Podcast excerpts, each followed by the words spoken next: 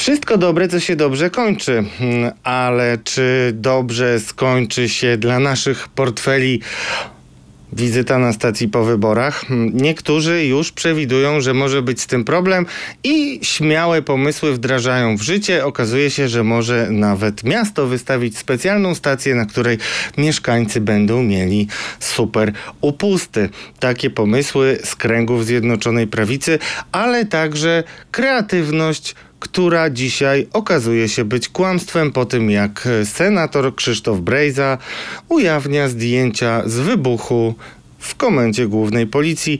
Przypominamy, Mariusz Gierszewski, dziennikarz śledczy Radia Z Dzień dobry, kłaniam się. i moja skromna osoba Radio Z.pl. Przypominamy tę historię, bo też ją zaczęliśmy, kiedy ujawniliśmy wybuch w komendzie głównej policji w grudniu. Wtedy mówiono nam coś, co nie wygląda na zdjęciach tak, jak nam przedstawiano. A do tego mm, śledztwo Mariusza i ustalenia dotyczące tego, w jaki sposób jest zorganizowany mętny mechanizm, mm, który daje możliwości zarobienia różnego rodzaju macherom i nieznane dotąd okoliczności afery wizowej związane z działalnością ministra Piotra Wawrzyka, która wydaje się wyglądać inaczej niż większość źródeł to przedstawia. Zapraszamy, to są podejrzani politycy ekstra. Podejrzani politycy ekstra. Zapraszają Radosław Gruca i Mariusz Gierszewski. Drodzy Państwo, był grudniowy wieczór, kiedy doszła do mnie informacja, że w komendzie głównej policji stało się coś strasznego. Kiedy usłyszałem o tym po raz pierwszy, zacząłem się nerwowo śmiać, a moi rozmówcy spytali się, czy jestem pijany. Nie byłem pijany, mm, a nie wiadomo, y, czy na trzeźwo można było wymyśleć w ogóle historię, która do nas y, doszła. Drodzy Państwo, Mariuszu, ty zacząłeś zgłębiać echa jakie dochodziły z komendy głównej policji m, jeszcze zaraz po wydarzeniu. I drodzy Państwo, Mariuszu, powiedz jak to było, bo, bo nikt się, no powiedzmy szczerze, no, trudno było sobie to wyobrazić. A ty też informowałeś o tym, co tam się dzieje na Twitterze, co bardzo pomogło nam, drodzy Państwo, w dotarciu do kolejnych źródeł. No, dla mnie to było raczej w takie wczesne popołudnie, więc jeżeli do tego zdarzenia doszło rano, bo tak zakładamy, no to było kilka godzin po tym zdarzeniu, doszły mnie właśnie echa, że coś wybuchło w komendzie głównej policji. Wtedy moi informatorzy nie wiedzieli o co chodziło, ale ponieważ y, wiedzieli, że to, to doszło do, do, tego, do tego zdarzenia, doszło w okolicy, gdzie jest e, poczta policyjna, więc y, domniemywali, że może przyszedł jakiś pakunek z bombą na pocztę, może coś tam się zdarzyło. Mm, Więc e, oczywiście mm, elektryzująca informacja. E, Zacząłem wydzwaniać e, do rzecznika Komendy Stołecznej Policji. I od razu poinformowałeś o tym, co ci powiedział, oczywiście, żeby uspokoić. Zobaczmy, drodzy Państwo, e, tweety wprawdzie niektóre giną, e, ale akurat u Mariusza Gierszewskiego nie. Drodzy Państwo, problem budowlany w komendzie głównej policji, pytał e, Mariusz Gierszewski, relacjonując informację o 2.14 14 grudnia. I cytujesz, przeczytaj, co powiedział sam rzecznik policji, znany i kontrowersyjny inspektor Mariusz Ciarka. No więc Mariusz Ciarka powiedział, doszło do okruszenia stropu w pomieszczeniach ochrony Komendy Głównej Policji. Część budynku jest odcięta, stan stropu musi zbadać specjalna komisja. Przyczyna zdarzenia nie jest na razie znana. Mm, Pan rzecznik tłumaczył, że nie może się dostać te, pobliże tego miejsca, bo jest ono odcięte, bo ja oczywiście prosiłem o to, żeby doprecyzował, jak to mogło do, dojść do ukruszenia stropu e, no, w budynku, który mm, nie wiem, czy Państwo widzieli kiedyś budynek Komendy Głównej Policji. No to jest budynek, który powstał w głębokim PRL-u i jak rozumiem był zaplanowany na bombardowania e, natowskie, żeby wytrzymać, więc tam stropy nie są e, kruche. Więc bardzo się zdziwiłem. Zresztą, czy my nie leżymy, przecież Warszawa nie leży na terenach e, pokopalnianych, żeby doszło do jakichś wstrząsów, które powodują ukruszenia na przykład jakiegoś stropu. No, zacząłem zastanawiać się nad tym, co usłyszałem od pana rzecznika. No, tak jak powiedziałem, pan rzecznik powiedział, że nie może dojść w, te, w, tamto, w tamtą część, w tę- część budynku, bo właśnie tam jest zagrodzone i tak dalej. No, bardzo mnie to zdziwiło. Wtedy właśnie zdaje się też zacząłem z tobą korespondować i przekazywać, że jest taka, taka dziwna sytuacja. Yy, I z taką, z tą świadomością, że coś jednak jest yy, na rzeczy, yy, doszliśmy, zdaje się, do wieczora. I wtedy właśnie uzyskaliśmy informację, że jednak w komendzie głównej policji pojawili się pirotechnicy. No co zostało oczywiście w sprzeczności z tym, co m, powiedział mi rzecznik, a pokazywało, że pierwsza informacja o jakimś wybuchu była prawidłowa. No więc już No na, na pytania, d- które dzwoniłem i wysyłałem SMS-em pytania, już wtedy pan rzecznik Komendy Głównej Policji się nie odezwał. No i wtedy mm, nastała ta bardzo wstrząsająca noc, kiedy uzyskałeś mm, Tak, wiele informacji mówiących o tym, że właśnie jest to wybuch z granatnika. Trzeba powiedzieć, drodzy Państwo, że y, policja bardzo mataczyła w tej sprawie, tak należy to powiedzieć. No, mm, sam inspektor Ciarka to niestety nie pierwszy raz y, tak się jakby mija z prawdą.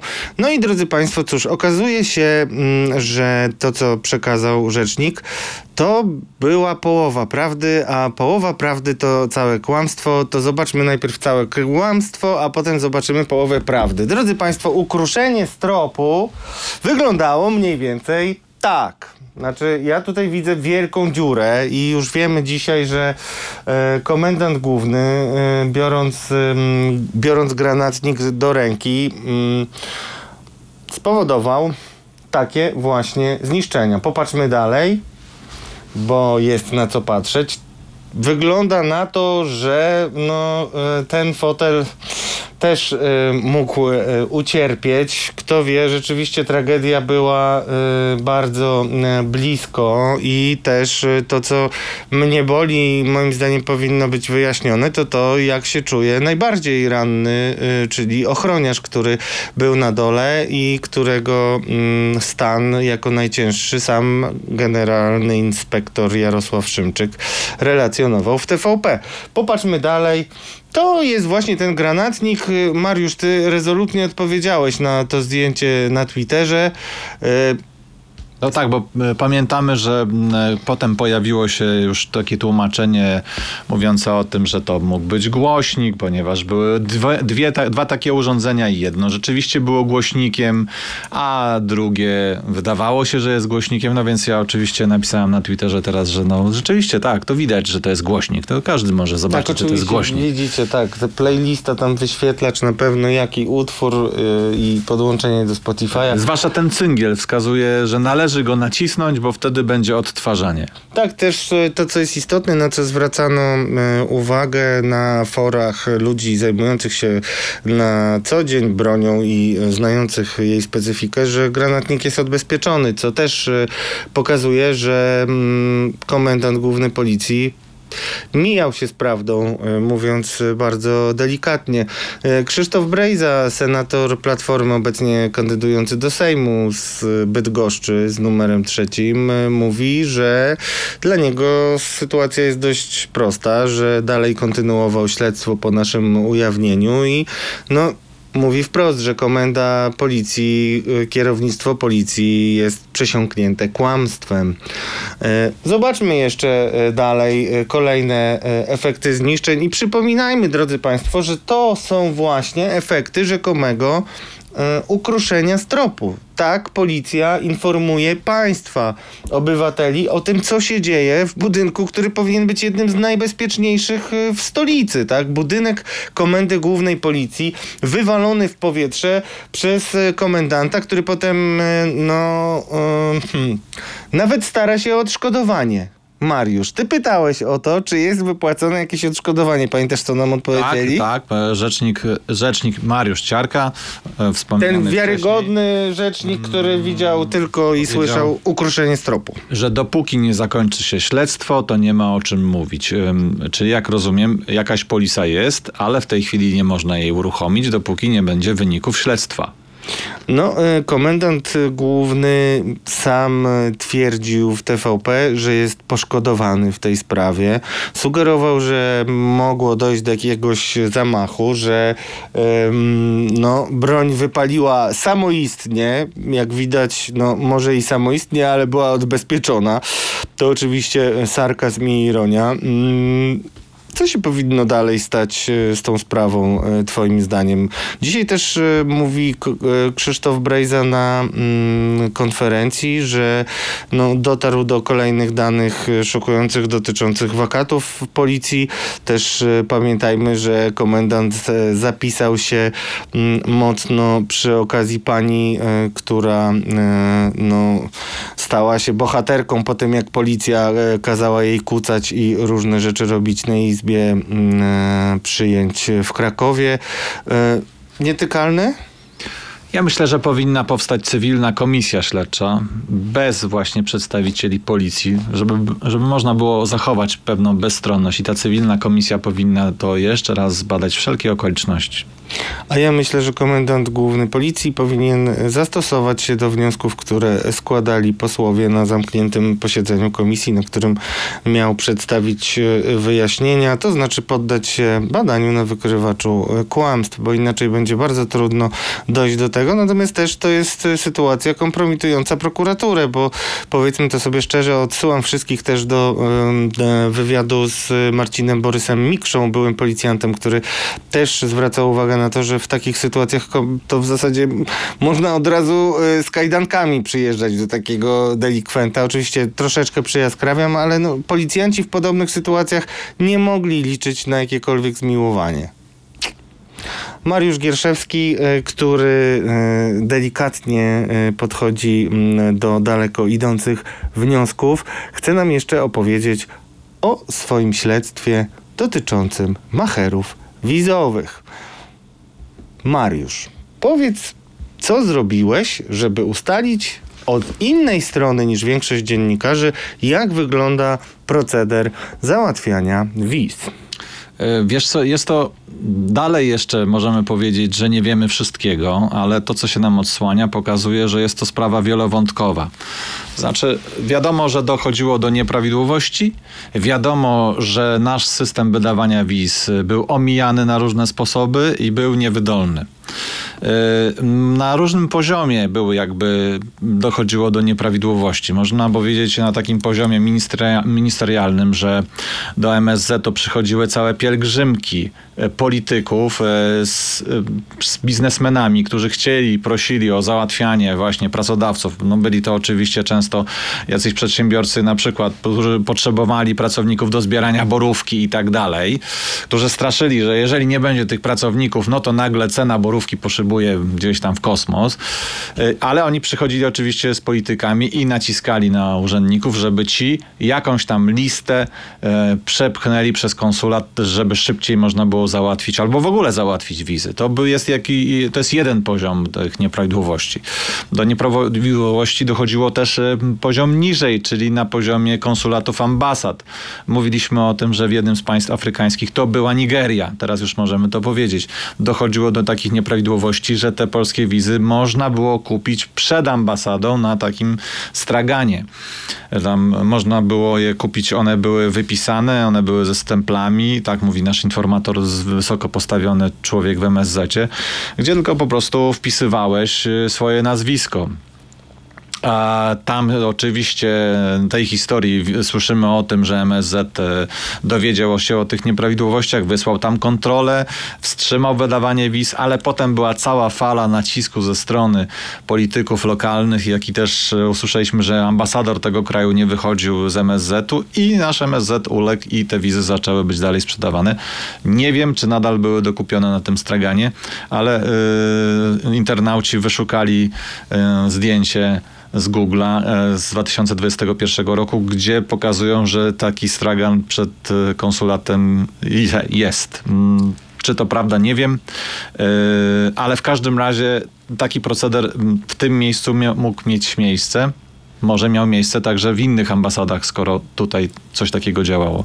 To jest, to jest ten najniższy poziom, powiedzmy, tej sprawy, ale mm, możemy przejść jeszcze, wrócić znowu i przejść wyżej bo mm, do nieprawidłowości mogło dochodzić także, i to te, też z Tobą e, ostatnio właśnie odkrywamy, na poziomie wiz studenckich.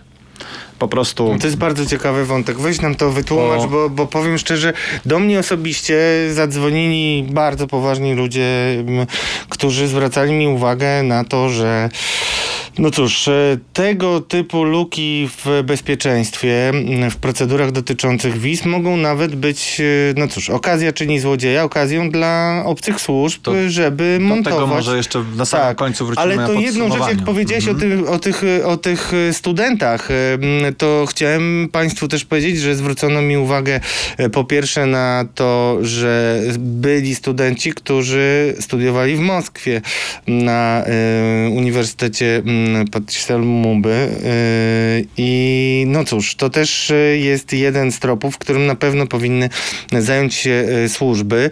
No opowiedz, co udało Ci się zrekonstruować, jeśli chodzi o pole do nadużyć i różnych przekrętów. Tutaj, jak wspomnę, jeszcze działamy. To jeszcze nie mamy Oczywiście wyniku tak, naszych- ale, powiemy Państwu, się- gdzie można szukać i kto może się do nas Je- zgłosić. O, Odsłania się taki obraz, że pośrednicy e, szukali firm, które, potrzebu, które potrzebują pracowników z zagranicy pilnie. Potem kontaktowali się z uczelniami, a są takie uczelnie, które no, c- otwierają sobie tak e, jakiś kierunek, prawda? Mm, nie mają wcale jakiejś dużej przeszłości. Doświadczeń. E, doświadczeń, ale otwierają dany kierunek i wtedy zjawia się taki a, pośrednik i mówi, że on bardzo chętnie tu sprowadziłby taką grupę studentów, którzy byliby zatrudnieni zaraz u tego przedsiębiorcy, którego wyszukał wcześniej. Ten przedsiębiorca oczywiście jest dla niego mniejsze, są niższe koszty pracy, jeżeli zatrudni studenta. I tak to wszystko działa. I taki pośrednik dzieli się tam jakąś prowizją nawet z uczelnią, tak słyszeliśmy. I y, przyjeżdżają studenci, którzy są studentami pracującymi, ale otrzymują wizę studencką, którą jest y, dużo łatwiej y, otrzymać. Że taki mechanizm też y, działał, mm, no będziemy to sprawdzać i jak będziemy mieli dowody, to na pewno to ujawnimy. Ale to jest kolejny element tej układanki, który pokazuje nam, mm, że po prostu na tych wizach e, było cała, cała grupa, całe lobby, które zarabiało naprawdę ciężkie pieniądze. To mogę Państwu jeszcze powiedzieć, że udało mi się, badając y, samą rolę y, Piotra Wawrzyka, ministra, mm, ustalić, że mm, prawdopodobna bardzo jest sytuacja, że bezpośrednio y, właśnie minister Wawrzyk zgłaszał przynajmniej y, dwa przypadki y, pewnych nieprawidłowości. Z tego co wiem, też interweniował właśnie w Nigerii, y, żeby powstrzymać stragany y, z dokumentami pomagającymi y, załatwić wizy.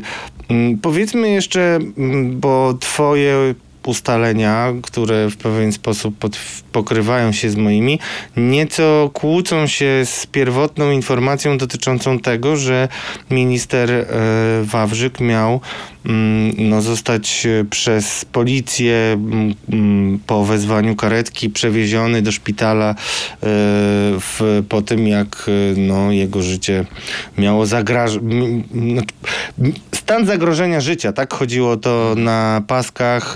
My mamy nieco inne informacje. No, nasze informacje były zupełnie w innym kierunku, szły w innym kierunku, że nie było żadnego zagrożenia życia i do tej pory nie ma zagrożenia życia. Oczywiście mogło być pewne załamanie nerwowe. No, ja tutaj nie jestem lekarzem, nie powinienem się wypowiadać, ale, ale mogło dojść do takiego załamania nerwowego. No w każdym razie mm, po tych, y, to zdarzyło się w piątek, po tych informacjach bardzo alarmujących, że było targnięcie się, próba targnięcia się na, na, na, na swoje życie ministra Wawrzyka.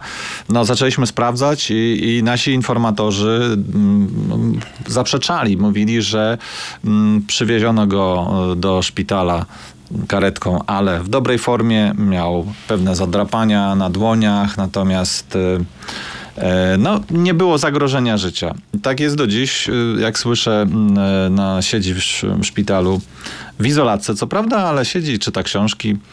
No nie wygląda to, mm, nie wygląda to bardzo jakoś tak dramatycznie, tak jak to było przedstawiane na samym początku. E, I dodam jeszcze tylko, że mm, usłyszeliśmy, że mm, Wawrzyk y, w karetce był pytany, y, dlaczego, co się stało, dlaczego, więc on odpowiedział, że no, ma problemy w pracy i, no, i że zmarła mu jego bardzo bliska osoba, co też y, wiemy, że tak, że to jest prawdą, że zmarła niedawno bardzo bliska mu osoba.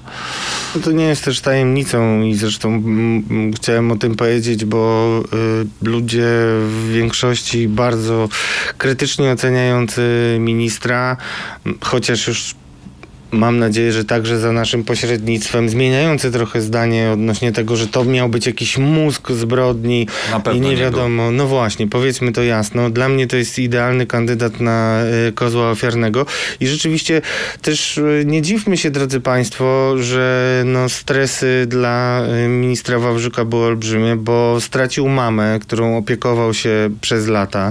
Został sam. To wszystko się stało w lipcu, kiedy wybuchła awantura wokół tego rozporządzenia, które miało ułatwiać y, mm, proces y, wydawania wiz. Y, Z tego co wiem, minister Wawrzyk uważał, że to rozporządzenie ma uporządkować w pewien sposób różne mm, wątpliwości przy mm, wydawaniu wiz. Potem na polecenie rządu trzeba było się z tego wycofywać i nawet o ile wiem, to bardzo to zabolało urzędników, którzy w MSZ to przygotowywali, bo oni uważali, że to może właśnie zabezpieczyć przed y, nieprawidłowościami.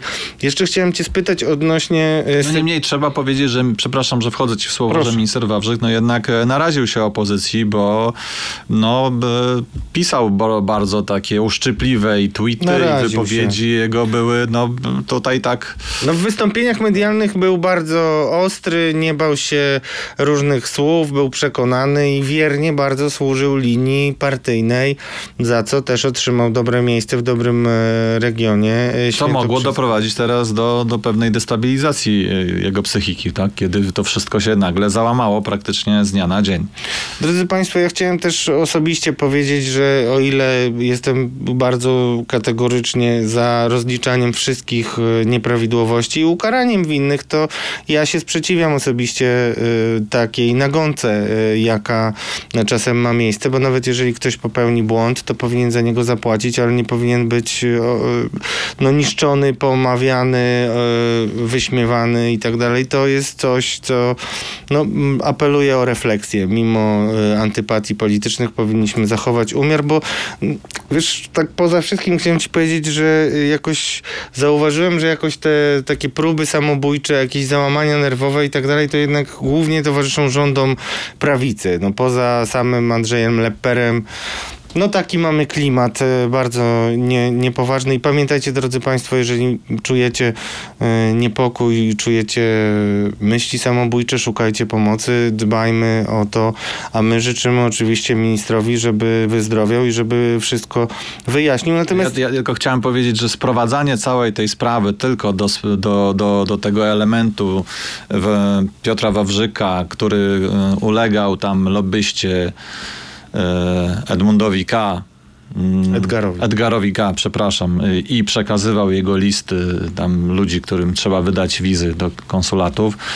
To nie jest właściwa droga. To jest tylko e, poboczny, powiedzmy. No, jest to wątek, tak, ale to nie chodzi o to. W tej sprawie nie chodzi o to. Chodzi o coś znacznie więcej, o znacznie poważniejsze sprawy. No tutaj słyszymy o tym, że to zresztą Gazeta Wyborcza pierwsza też pisała o tym, że polskie śledztwo zaczęło się od sygnałów od naszych partnerów zachodnich. E, Prokuratura i Możemy zaprzecza nawet- temu, zaprzecza temu, natomiast y, Ale zaprzeczę tak na miękko, bo jeszcze, drodzy Państwo, ja jeszcze chciałem zwrócić uwagę na to, bo oczywiście oświadczenie było takie, że żadne państwo europejskie nie przekazywało informacji. Ale już takiego twardego dementi, jeśli chodzi o Amerykanów, nie mieliśmy. Była też kwestia tego, że pojawienia się w komunikatach też kwestii Gruzinów, którzy mieli się e, pojawiać na, z polskimi wizami e, w Stanach.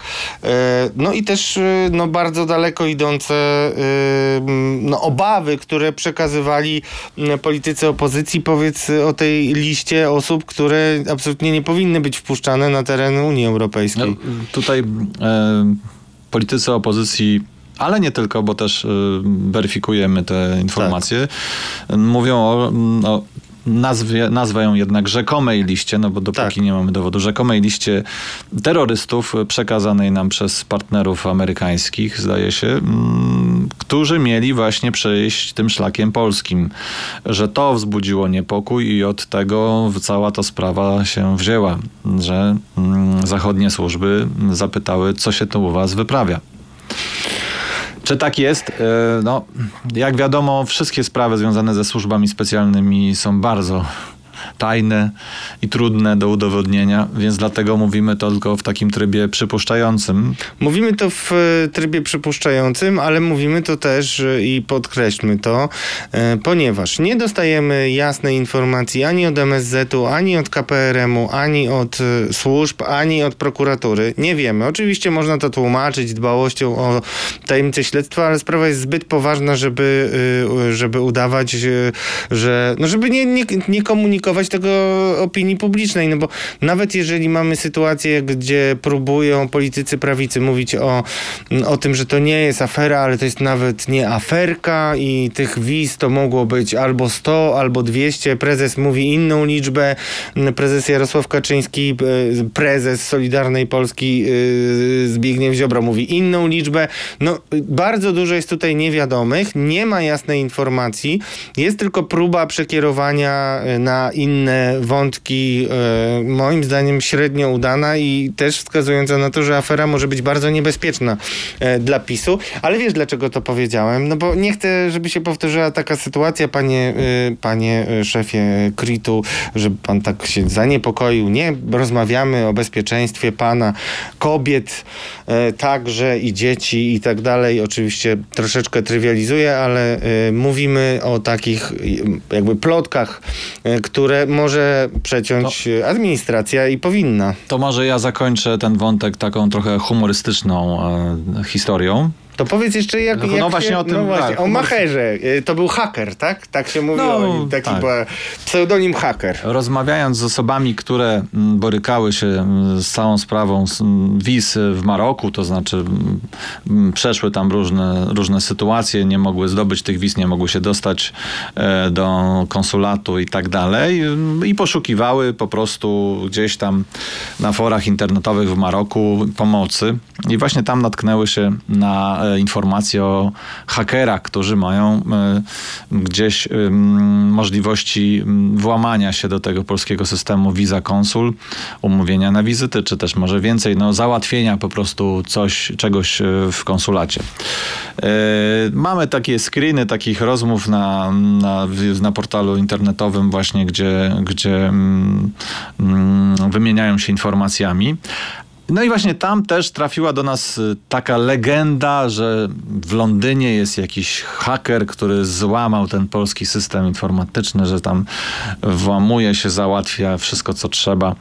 E, zaczęliśmy go, go szukać, no i trafiliśmy na, mm, e, na Facebooku na taką stronę wizyty paszportowe bez podawania danych.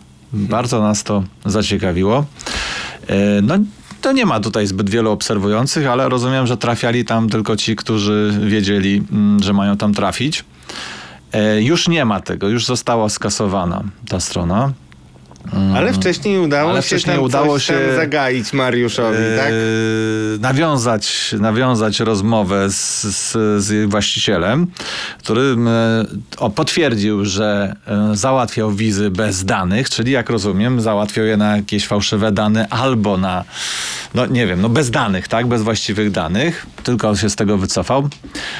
Dalej mm, w rozmowie ze mną zaczął tłumaczyć, że to jest, nie jest żadnym hakerem, nie jest żadnym wielkim mózgiem, tylko jest po prostu stolarzem, który załatwiał dla znajomych za piwo.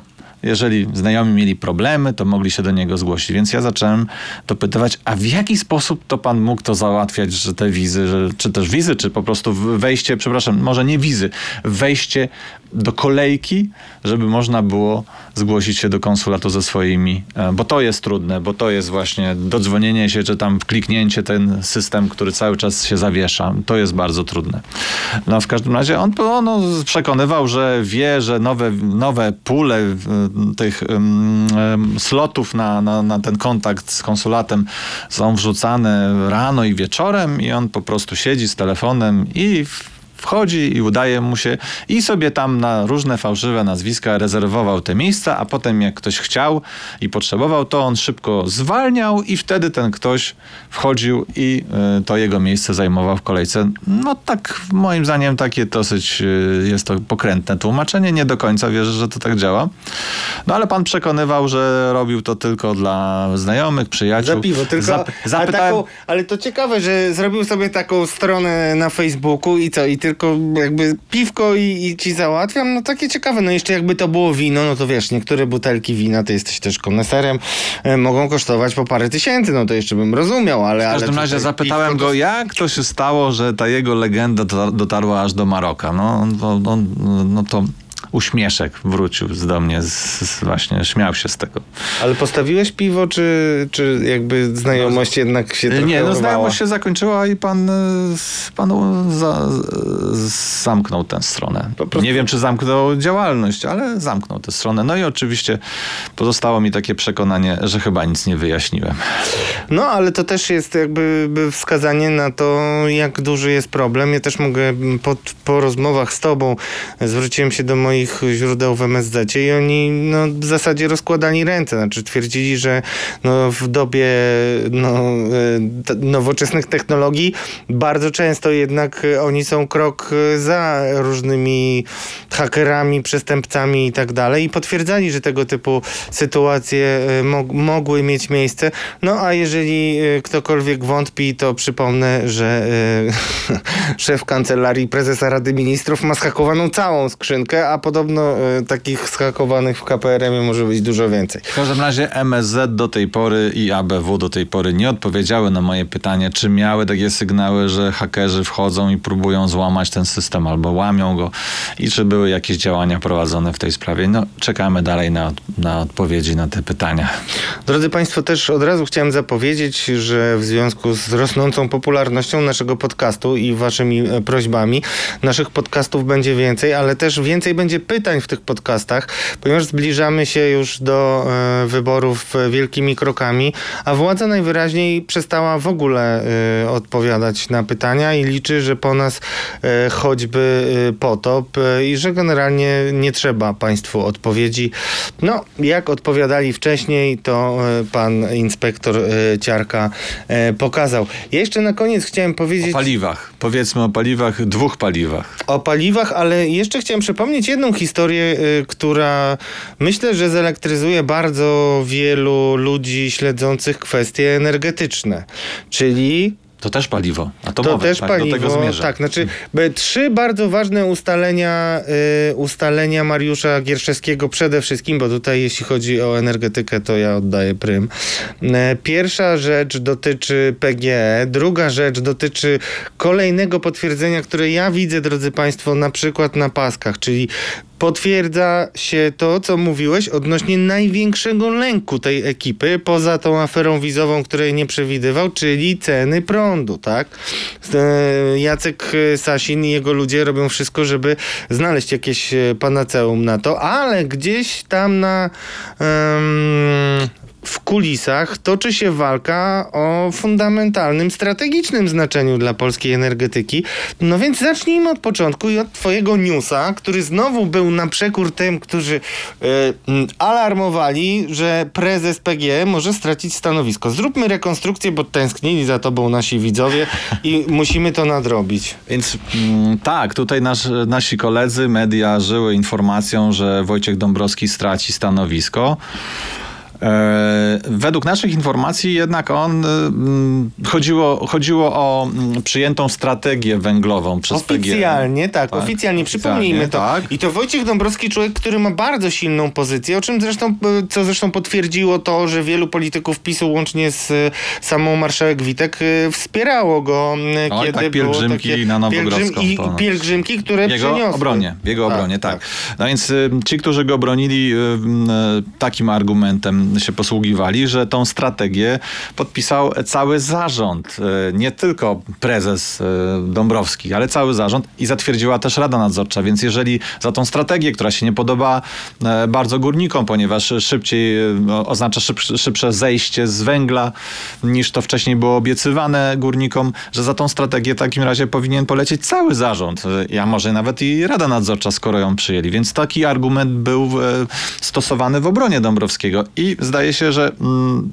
czy on, czy też może inne, o których nie wiemy, no pomógł, bo Wojciech Dąbrowski się obronił, o czym właśnie zresztą ja powiedziałem jako pierwszy, że, e, że raczej tej dymisji nie będzie. No, ale zaczęliśmy się zastanawiać, po co była ta wojna, bo to była naprawdę wojna o stołek, której od dawna już nie było w spółkach, w spółkach Skarbu Państwa. A to bardzo ważna A, spółka i to mm. je- jedną tylko rzecz powiem, bo, bo bardzo często nasi, nasze koleżanki, koledzy, inne media koncentrują się na tych personalnych wojenkach. Mówiło się, że tam Wanda Bóg, y, ukochana, ukochanego, umiłowanego współpracownika premiera y, Janusza Cieszyńskiego mogłaby zająć y, mm, miejsce Wojciecha Dąbrowskiego, ale okazuje się, że to może być element dużo większej gry, o której w kuluarach się mówi. Powiedzmy w takim razie, co tutaj może się jeszcze wydarzyć nawet przed wyborami. Nie wiem, czy się może jeszcze wydarzyć, ale mogę powiedzieć, że tutaj pojawił się nam temat atomu w tej całej historii, w tej całej rozgrywce. No bo jeżeli spojrzymy na w to w ten, na to w ten sposób, że e, Wojciecha Dąbrowskiego bronił Jacek Sasin, a z drugiej strony atakującymi było otoczenie Morawieckiego i jak słyszę prezes Daniel Obajtek też tutaj e, wtrącał się w, ten, w tą całą sytuację. No jeżeli spojrzymy, spod, jeżeli chodzi z takiego e, pryzmatu atomowego, czyli kto Energetycznego jak, w zasadzie, energetycznego tak kto jest z jakim układzie i jakie chce budować elektrownie atomowe, to mamy tutaj e, Mateusza Morawieckiego i Daniela Obajtka, ich środowisko, które jest bliżej tych firm amerykańskich, które mają nam budować atom, a e, prezes Dąbrowski, czyli PGE razem z ZEPAK miało budować atom, ma budować atom razem z Koreańczykami. No i właśnie to Zepak, czyli y, elektrownia Pątnik-Konin, to, to też jest. powiedzmy należąca e, do e, Zygmunta Solorza. Tak, więc y, to się tak zaczęło układać i tak o to zaczęliśmy pytać i takie dostaliśmy też nieoficjalne informacje, że to mogło chodzić o to, żeby spowolnić, wymiana prezesa PGE mogła doprowadzić do spowolnienia całego procesu budowy y, elektrowni atomowych przez Koreańczyków, co byłoby na rękę drugiej stronie. To ja od razu powiem, że e, nie ma tutaj żadnego e, konfliktu między Koreą e, Południową a Stanami Zjednoczonymi, ale trzeba powiedzieć, że rywalizacja oczywiście jest, bo nie chodzi o e, chrupki jakieś czy orzeszki, tylko chodzi o olbrzymie pieniądze i też mamy, też chciałem zwrócić Państwa Nie uwagę. do końca, nie do końca muszę ci wejść w słowo. wchodź. Tam jest konflikt dotyczący licencji. Tutaj y, Amerykanie sprzeczają to, się nie z Koreańczykami w- o licencję, e, Chodzi mi o o to, że nie są, że jesteśmy jednak w jednym biegunie kontra Rosja, Chiny. O to mi chodziło, A, a, tak. rywalizacja jak najbardziej. No to powiedz o tej rywalizacji. Nie, rywalizacja, jest tam po prostu konflikt dotyczący licencji amerykańskiej. Ko- Koreańczycy zaczęli na tej licencji, stworzyli jakby swój pomysł na budowę tego atomu. Amerykanie twierdzą, że no, to jest na podstawie ich pomysłu. No tak mówiąc bardzo kolokwialnie. No, nie jestem też ekspertem atomowym jeszcze, ale może kiedyś to, to zgłębię. Natomiast tutaj jest rzeczywiście jakiś konflikt. I to jest taka, trzeba powiedzieć, premier byłby po tej stronie, bym powiedział, razem z Danielem Obajtkiem amerykańskiej, tak? A e, minister Sasin, który też e, te e, sprawy e, w Korei. Rozumiem, bardziej e, jest za Koreańczykami, ale to też jakby przywołuje różne pytania i warto wszystkim Państwu uświadomić, że tak jak przez lata, przez kilkadziesiąt już tam, bo ponad 20 walczyliśmy, czy rozmawialiśmy o elektrowni atomowej w Polsce, były różne lokalizacje, wątpliwości i tak dalej, i tak dalej, nic z tego nie wyszło, a nagle jak mamy, to już od razu jest klęska urodzaju i pytanie, czy na ten urodzaj na pewno nas e, stać. Ja jeszcze dodam jedną rzecz, wiesz co, e, usłyszałem e, no, w salonach, na salonach mówi się tak, że no Amerykanie oczywiście są naszymi sojusznikami i tak dalej, ale Koreańczycy mają pewną przewagę. No i jak nie wiadomo o co chodzi, to o co chodzi? A pieniądze. No właśnie, no i drodzy Państwo, tak się składa jeszcze, że Koreańczycy sprzedają nam jeszcze sprzęt e, wojskowy i ponieważ interes jest niezły, no to zaproponowali, już się o tym rozmawia, jakieś atrakcyjne kredyty, więc e, no przewagę mają finansową i zobaczymy, co będzie mogło decydować. Mm, Mariusz, ale są też takie poziomy mniejsze, lokalne. Paliwa. Niedługo będzie też kolejna kampania, mm, nie tylko do Europarlamentu, ale kampania samorządowa. Jak wiemy, samorządowcy z wielkich miast raczej sympatyzują z opozycją, ale są też tacy młodzi. wiem, Jedno miasto. gniewni, jedno miasto, okej, no. Jedno miasto, ale takie emblematyczne. Zresztą swego czasu to miasto przyjęło też, kiedy był kryzys w karierze politycznej Janusza Cieszyńskiego, to e, przytulił go właśnie e, prezydent e, miasta. Jakub Banaszek. Jakiego miasta? Chełm. Bardzo Dobrze. piękne miasto. No to popatrzmy w takim razie, jak kreatywny, młody syn, zresztą posłanki porozumienia, która e, porzuciła e, Jarosława Gowina i już ma chyba dość kariery. Stacja miejska. No nie, znaczy wygląda trochę jak To nie jest stacja metra. nie jest stacja metra, y, ale no co to w ogóle jest za pomysł, Mariusz, jest- żeby... No bo tak, no już mówiliśmy Państwu, że macie do 15 października najtańszą być może benzynę w ogóle na świecie. Tak, no w Radiu Z Ryszard Petrów e, jednak tu wprost powiedział, że jest to manipulacja polityczna ze strony prezesa PKN Orlen, czyli zaniżanie tej ceny tego paliwa tuż przed wyborami. To też trzeba powiedzieć, mamy- że najpierw pamiętajcie, drodzy Państwo, że to nie jest tak, że to jest jednostkowa sytuacja, bo y, na początku roku mieliśmy wielką awanturę, kiedy okazało się, że ceny były utrzymywane mm, wysokie po to, żeby potem można było z nich zejść i y, generalnie Daniel Obajtek uważał, że świetnie to rozegrał. Mm, Wiemy, że Daniel Obajtek sam się uważa za działacza mm, partyjnego i na pewno partia jest mu bardzo bliska. No ale mm, cóż, może być jednak problem, jeśli PiS wygra wybory, a nawet jeśli nie wygra, to i tak może być problem, bo ceny dzisiaj są rzeczywiście w stosunku do y, innych krajów y, bardzo niskie. No i trudno tego nie wiązać z wyborami. Ale powiedz już, bo to jest niesamowita historia. Co ta zielona stacja ma przynieść mieszkańcom Chełma? To będzie, jak widać, jest, jest już na ukończeniu miejska stacja benzynowa, na której mieszkańcy Chełma będą mogli kupować paliwo, tańsze paliwo, jak się mówi, nawet o złotówkę. Nie wiem, jak, w jaki sposób będą musieli się legitymować, żebyśmy my na przykład nie podjechali sobie do Chełma dużą ciężarówką zatankować. Przeprowadzę. E, ale pewnie będzie jakaś weryfikacja. Natomiast no, inicjatywa taka, mm, e, że mieszkańcy na pewno będą zadowoleni. No, pan e, Jakub Banaszek na pewno będzie startował w nadchodzących, nadciągających wyborach samorządowych. Na razie podobno ma bardzo wysokie poparcie w No a tutaj ta inicjatywa na pewno mu jeszcze doda punktów. No tylko mamy takie wrażenie, czy nie jest to właśnie takie polityczne kre- kreowanie biznesu, tak?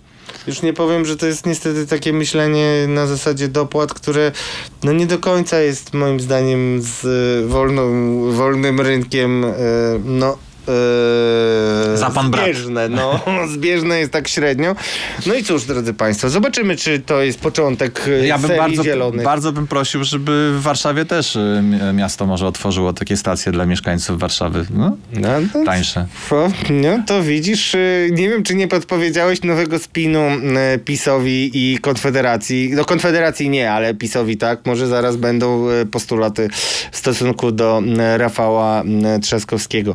Drodzy Państwo, e, dzisiaj to na tyle. Będziemy wracali systematycznie, bo coraz więcej e, jest tematów do omawiania. Mariusz Gierszewski, dziennikarz śledczy A nie, nie, nie, jeszcze nie kończ. i, i gitara basowa, drodzy Państwo, która zabrzmi już niedługo, bo chcielibyśmy, mamy wyjątkową niespodziankę. Nie tylko będziemy prosili Was o kontakt i y, komentowanie i lajkowanie, ale prosimy Was, zapraszamy na nie lada gratkę 20 października Warszawa. Mariusz, powiedz, to Twoja inicjatywa i przede wszystkim Ty będziesz grał nie pierwsze skrzypce, ale pierwszy bas.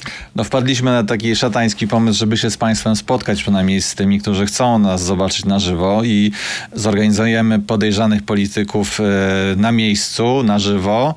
E, Zobaczymy, czy będziemy to nagrywać, czy będziemy tylko z Państwem rozmawiać, tylko rozmawiać, no bo to jeszcze trzeba technikalia całe opracować, ale w każdym razie spotykamy się z Państwem 20 października po wyborach, więc na pewno tematów do rozmowy będzie ho, ho, ho. Yy, W, na Żoliborzu e, Tutaj w podpisie na pewno cały adres zamieścimy. E, To się nazywa to miejsce Art, Art Klub Pracownia. Ma dosyć mały klub, ale myślę, że się pomieścimy. E, Tam będziemy o 18 rozmawiać z Państwem i ujawniać, odpowiadać na Wasze pytania, ujawniać może jakieś rzeczy nasze e, zakulisowe, e, nasze działania, czy co, jak to wszystko się nam e, układa. No a potem będzie występ mojego zespołu. Afera, afera na Żoliborzu 20 października. Dane i dalsze koordynaty będziemy Wam przekazywać. Serdecznie Was zapraszamy i przypominamy też, do, mm, że warto e, też z nami dyskutować e, w komentarzach i dziękujemy przede wszystkim za Waszą rosnącą obecność. Mariusz Gierszewski, lider afery i dziennikarz śledczy Radia Z. Radosław Gruca, dziennikarz śledczy i lider tego teamu śledczego. No dobrze, podejrzani politycy ekstra. Zapraszamy i śledźcie nas y, na YouTubie i na Spotify'u, bo będziemy mieli więcej do powiedzenia niż do tej pory i będziemy się słyszeć częściej. Do zobaczenia i usłyszenia. Podejrzani politycy ekstra. Zapraszają Radosław Gruca i Mariusz Gierszewski.